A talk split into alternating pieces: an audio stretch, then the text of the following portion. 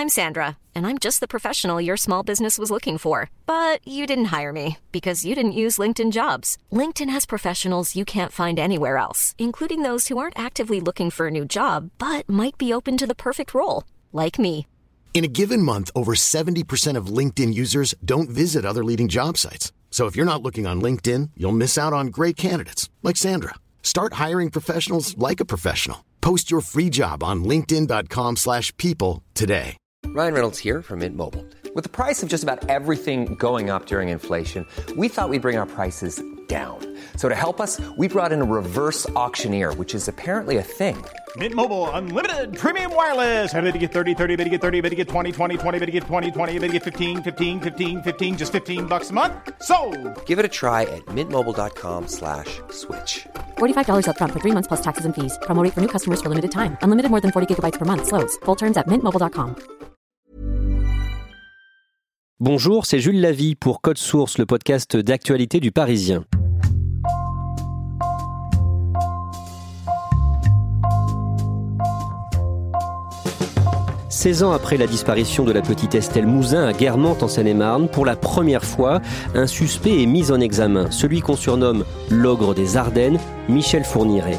C'est son ex-épouse Monique Olivier qui a permis ce rebondissement en le privant de son alibi. Complice des meurtres de Fourniret, condamnée à la perpétuité, Monique Olivier est âgée aujourd'hui de 71 ans. Qui est-elle? Pourquoi a-t-elle changé de version? Récit de Damien Delceni et Vincent Gautrono du service police-justice du Parisien. Son ex-femme a contredit le seul alibi du tueur en série. La piste fournirait est-elle relancée? Monique Olivier devant la juge d'instruction parisienne lors de cette audition qui a duré près de trois heures. Elle a répondu à beaucoup de questions. L'ex-épouse et complice du tueur en série a affirmé que c'est elle qui avait composé le numéro de téléphone de son fils ce soir-là. Vincent Gautrono, au printemps, vous apprenez que Monique Olivier veut parler à une juge d'instruction de l'affaire Estelle Mouzin. Au mois de février, elle est auditionnée dans une autre affaire. Euh, à la fin d'un entretien, Monique Olivier dit à la juge Kéris ça serait bien qu'on se voit, parce que si je dois parler d'Estelle Mouzin, je ne le ferai de toute manière qu'avec vous. Pourquoi? Elles ont établi toutes les deux une relation de confiance. La juge Kéris arrive à mettre Monique Olivier dans de bonnes dispositions. Monique Olivier peut très vite se braquer. Et avec cette juge, elle a réussi à tisser un, lien de confiance qui lui permet de s'exprimer très facilement. On va retracer le parcours criminel de Monique Olivier. Damien Delceni, vous êtes chef du service police-justice du Parisien. Comment Michel Fourniret et Monique Olivier se rencontrent Presque par petites annonces, on pourrait dire. Michel Fourniret, il est détenu à la prison de Fleury-Mérogis, déjà dans une affaire de viol et d'agression sexuelle. Il passe une petite annonce dans le Pèlerin Magazine, hebdomadaire euh, catholique. Monique Olivier, elle répond à cette annonce. Elle, à l'époque, elle est garde-malade dans l'Hérault. Elle vit en couple, elle a deux enfants, mais elle n'est pas très très heureuse, elle s'ennuie un peu. Et elle va sortir de son ennui en correspondant avec ce détenu. Une correspondance qui va être euh, extrêmement riche, extrêmement fournie. On va compter 217 lettres en à peine plus de six mois échangées entre euh, Michel Fourniret et Monique Olivier. Des lettres qui vont d'ailleurs être de plus en plus euh, enflammées dans le mauvais sens du terme, parce que c'est à ce moment-là, dès cette correspondance écrite, que va se tisser le couple criminel il n'y a pas que des messages d'amour. Il y a d'abord des messages d'amour, mais euh, ils ont chacun des petits surnoms. Lui, il l'appelle euh, Mananouchka parce qu'il est fan de littérature russe. Elle l'appelle euh, soit Mon Fauve, soit Sherkan, qui est une, référence au tigre du livre de la jungle. Donc ils ont des petits surnoms comme ça entre eux. Mais très vite, ils vont confier quelque part leur solitude et leur déviance parce que elle va lui parler de sa vie de couple qui ne va pas. Elle va même lui dire faudrait éliminer mon mari parce que j'en peux plus.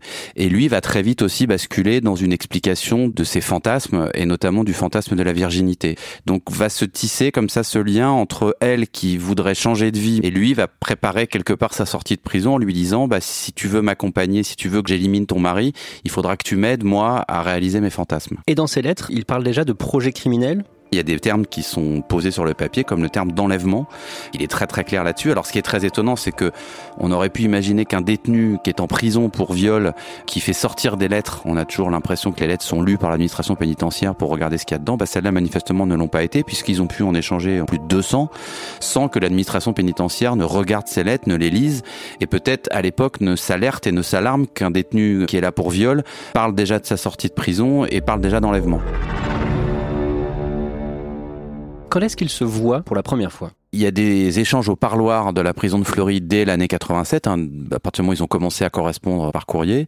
Après lui, il est jugé pour ses faits de viol et d'agression sexuelle à Évry. Et là, pendant le procès, il se voit aussi. Alors lui, il est dans le box, elle est libre. Donc il se voit, on est, on est au mois de juin 1987.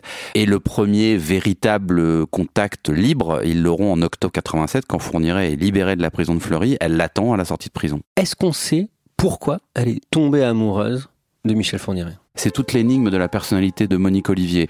C'est une femme qui va beaucoup se présenter comme une espèce de femme très faible, très influençable, alors qu'en réalité, si on regarde l'histoire de leur couple, bah, elle choisit de répondre à cette annonce de Fourniret, elle choisit aussi beaucoup de se confier, et elle, elle est vraiment dans une démarche où elle veut changer de vie. Elle est très claire là-dessus. Elle s'ennuie, elle n'aime plus son mari, elle dit d'ailleurs qu'elle ne l'a jamais aimé. Fourniret, c'est un peu le marchepied pour elle, pour changer de vie, pour basculer dans autre chose, mais elle sait très bien dans quoi elle bascule à ce moment-là. Monique Olivier vient chercher Michel Fourniret devant la prison de Fleury-Mérogis dans l'Essonne.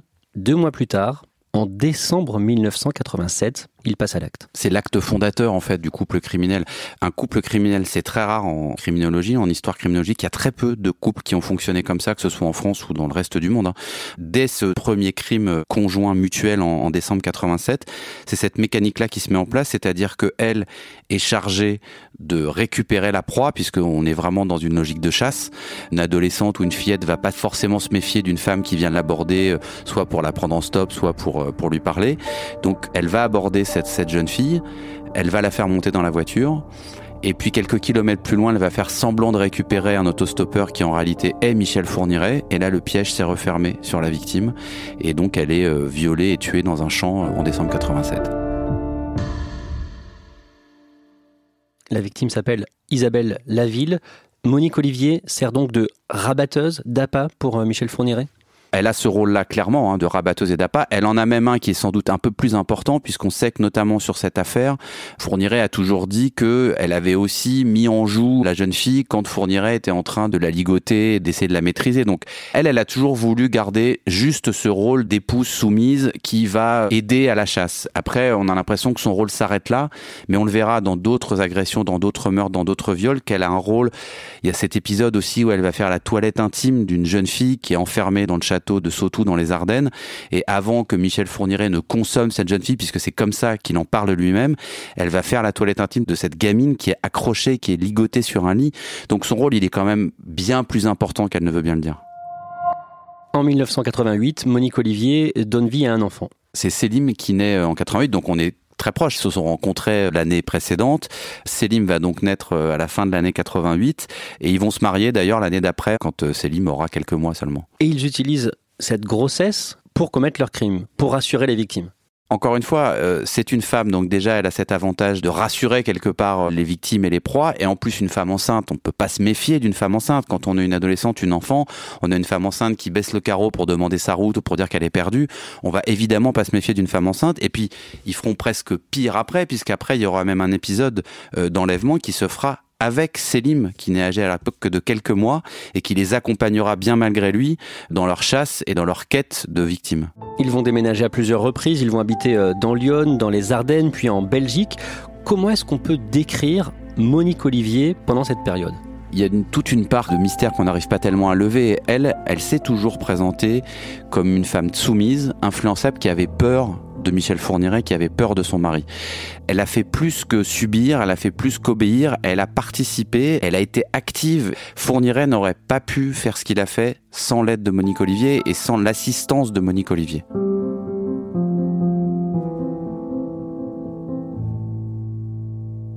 Pendant la décennie 90, le couple Fourniret-Olivier fait au moins six victimes, six jeunes femmes tuées avec euh, le même mode opératoire? Oui, c'est-à-dire que le mode opératoire, quand on est dans un duo criminel, il y a effectivement Monique Olivier qui est chargée de la prise de contact avec la victime, c'est-à-dire c'est elle qui fait l'approche. Et puis après, bah, le piège vient se refermer. Donc il y a toujours une espèce de cérémonial qui d'ailleurs rentre un peu dans le fantasme sexuel euh, du couple, c'est-à-dire qu'il y a ce côté, euh, c'est la chasse quoi. Il faut trouver une proie, il faut trouver une proie qui corresponde à ce qu'a demandé Michel Fourniret, à la commande de Michel Fourniret. Elle livre la proie et après, elle ne fait pas que la livraison, elle fait la préparation, l'accompagnement. C'est un cérémonial extrêmement pervers tout ça.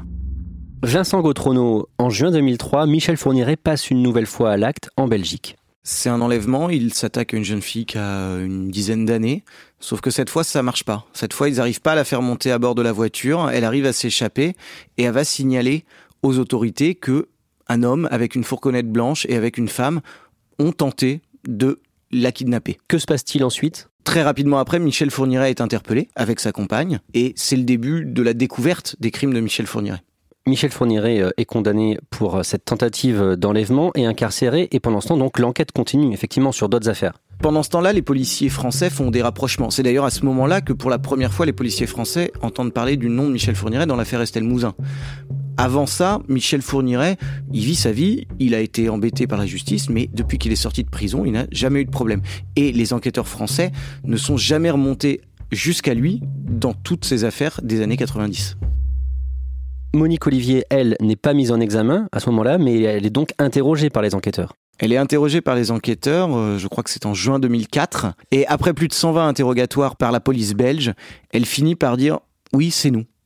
Oui, c'est nous qui avons fait tous ces meurtres. Elle en explique plusieurs. Elle dit qu'elle a participé à certains, pas à tous, et elle commence à donner des détails. Lesquels? Elle donne les détails de ses enlèvements, elle explique le mode opératoire, elle explique quand on lui présente des victimes que oui, cette fois-là, c'était bien eux, que là, non, ils n'ont rien à voir avec cette histoire. Pourquoi est-ce qu'elle parle euh, alors qu'elle avait euh, gardé le silence euh, pendant très longtemps? C'est difficile à dire. Je crois qu'elle avait jamais été vraiment confrontée à ce qu'est une garde à vue, à ce que sont 120 interrogatoires. C'est long. Elle a été parfois dans ces interrogatoires bousculée. Elle a été giflée.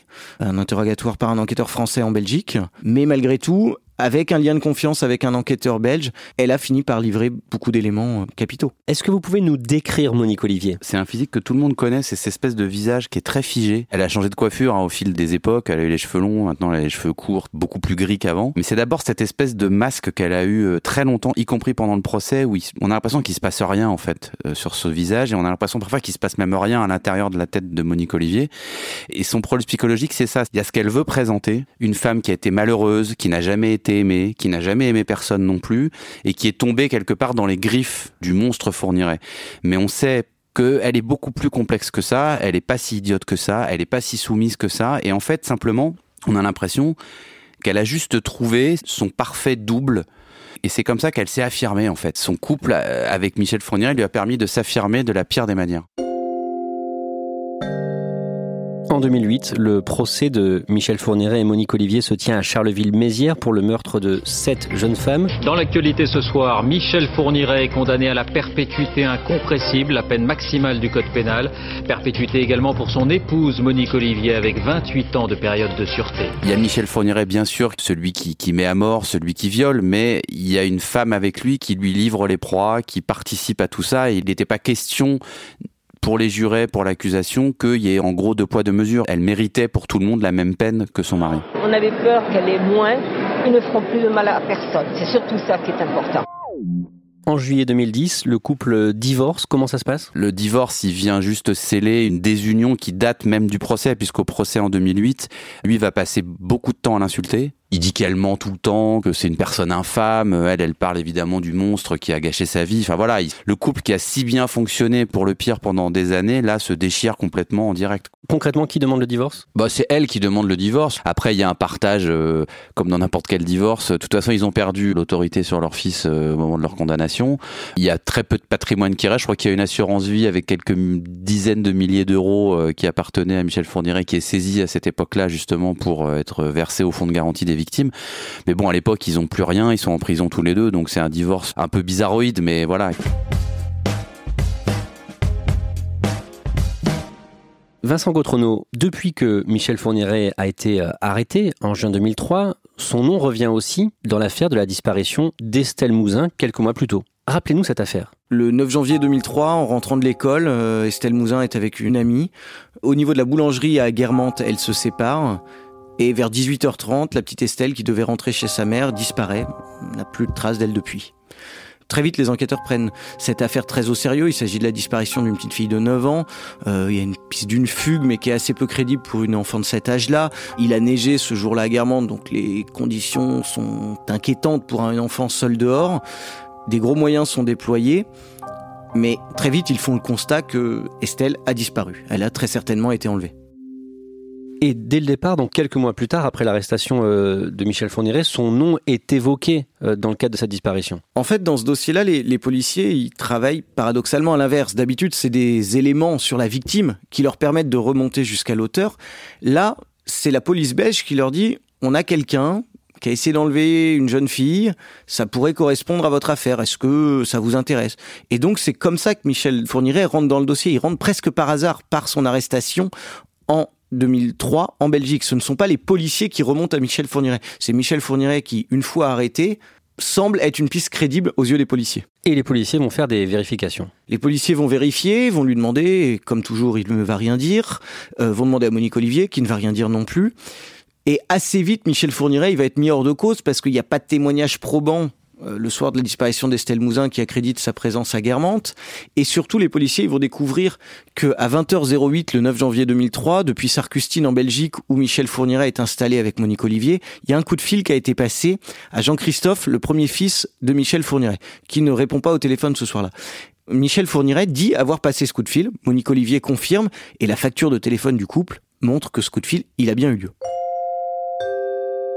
Et quelque part, Monique Olivier valide l'alibi de Michel Fourniret. Elle le valide totalement. Et puis les policiers, pour eux, Guermantes, c'est loin de la Belgique. Il y a plus de 270 km entre Sarcustine et Guermantes.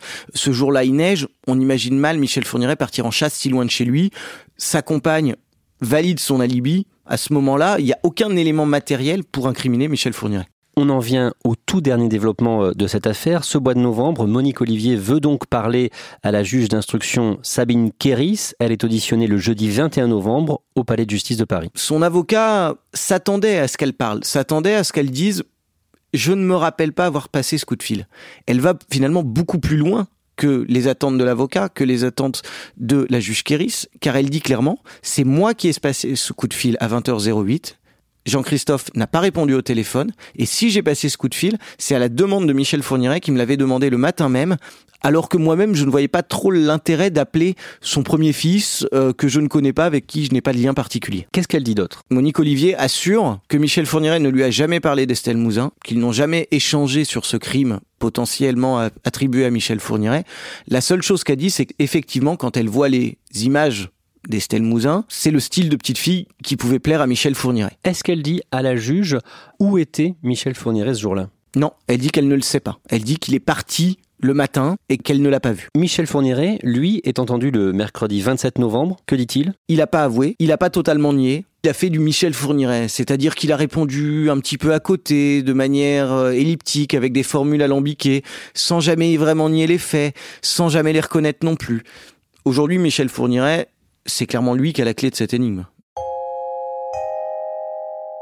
En tout cas, il est mis en examen dans la foulée le mercredi 27 novembre pour enlèvement et séquestration suivi de mort. Il est mis en examen effectivement, c'est un rebondissement majeur. C'est la première mise en examen dans l'affaire Estelle Mouzin euh, depuis le 9 janvier 2003, donc c'est quelque chose de majeur pour la famille d'Estelle Mouzin, pour son père qui se bat pour retrouver sa fille euh, depuis toutes ces années. C'est compliqué. Michel Fourniret n'a jamais avoué complètement que lorsqu'il était acculé par l'enquête. Quelle va être la suite de la procédure maintenant dans le dossier Estelle Mouzin? Il y a de fortes chances que Michel Fourniret, que Monique Olivier soient réentendus dans les prochaines semaines, que les interrogatoires se poursuivent. En parallèle, les gendarmes de la section de recherche de Dijon ont repris l'enquête sur la piste Fourniret dans l'affaire Mouzin. Selon ce qu'on a pu glaner ces derniers jours, euh, ils auraient des témoignages qui accréditeraient la présence de Michel Fourniret euh, sur place à Guermantes un ou deux jours avant la disparition d'Estelle Mouzin, ce qui laisse penser qu'il a pu faire des repérages. Là, il y a un vrai travail d'enquête parce que pour faire avouer Michel Fourniret, de toute manière, il faudra que les enquêteurs ou que la juge aient des éléments. Pourquoi Monique Olivier a changé de version? Monique Olivier, ce qu'elle explique euh, à son avocat, c'est qu'elle ne se sent plus sous l'emprise de Michel Fourniret. Elle avait une certaine déférence pour Michel Fourniret euh, dans les années 2000 et dans ses premières gardes à vue. Aujourd'hui, quand elle discute notamment avec son avocat, elle refuse de donner son nom. Elle refuse de nommer Michel Fourniret ou de dire son prénom. Elle l'appelle euh, l'autre lui. C'est lors de la reconstitution en septembre euh, dans les affaires Paris et Domès un moment, elle est agacée. Elle est agacée par son ex-mari qui fait traîner les choses, qui ne répond pas clairement. Et d'un coup, elle lui dit Allez, rends les corps à la famille qu'on en termine. Rends les corps à la famille. Sous-entendu, c'est toi, tu le dis. Maintenant, abrège tout ça. Dit la vérité. Quand elle remonte dans le fourgon de la pénitentiaire après ses reconstitutions, elle demande à voir son avocat quelques secondes et elle lui dit Maître, comment pendant toutes ces années j'ai pu avoir peur de ce petit bonhomme? Sous-entendu, aujourd'hui, je suis libéré, j'ai plus peur de lui, je vais pouvoir parler librement. Si on part du principe qu'elle est capable de manipuler aussi et d'être, euh, d'avoir euh, une certaine forme d'intelligence et une certaine forme de perversion, on peut pas non plus complètement exclure qu'elle prépare aussi peut-être un jour une sortie de prison. Ça paraît dingue aujourd'hui, mais elle est condamnée à perpétuité. Donc on peut se dire qu'elle passera le reste de ses jours en prison, mais elle peut aussi avoir dans l'esprit que peut-être un jour, euh, il y aura une possibilité d'être libérée et de quitter la prison. Et ce calcul-là, forcément, elle le fait. Donc elle veut peut-être aussi donner des gages à la justice en disant voilà, moi je fais ce pas-là vers vous, c'est-à-dire que je vous oriente sur une affaire qui est une énigme depuis 16 ans, et peut-être qu'elle se dit que dans 5, dans 10 ans, quand elle déposera une demande de libération conditionnelle, la justice se souviendra de ce qu'elle a fait. Merci à Vincent Gautrono et Damien Delceni. Épisode conçu et préparé par Stéphane Geneste, production Marion Botorel, réalisation Benoît Laure et Benoît Gillon. Code Source est le podcast quotidien d'actualité du Parisien. Vous pouvez vous abonner gratuitement sur votre application de podcast préférée. Nous sommes aussi disponibles sur Deezer et Spotify. Si vous aimez Code Source, n'hésitez pas à en parler sur les réseaux sociaux et vous pouvez nous écrire directement source at leparisien.fr.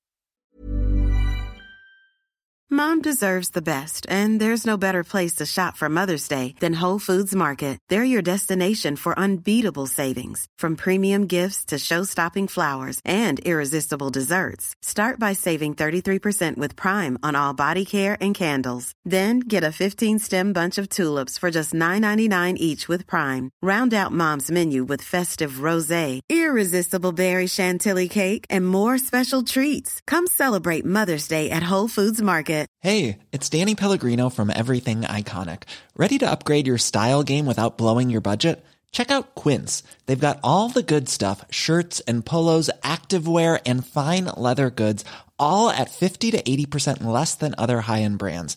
And the best part? They're all about safe, ethical, and responsible manufacturing. Get that luxury vibe without the luxury price tag. Hit up quince.com slash upgrade for free shipping and 365 day returns on your next order. That's quince.com slash upgrade.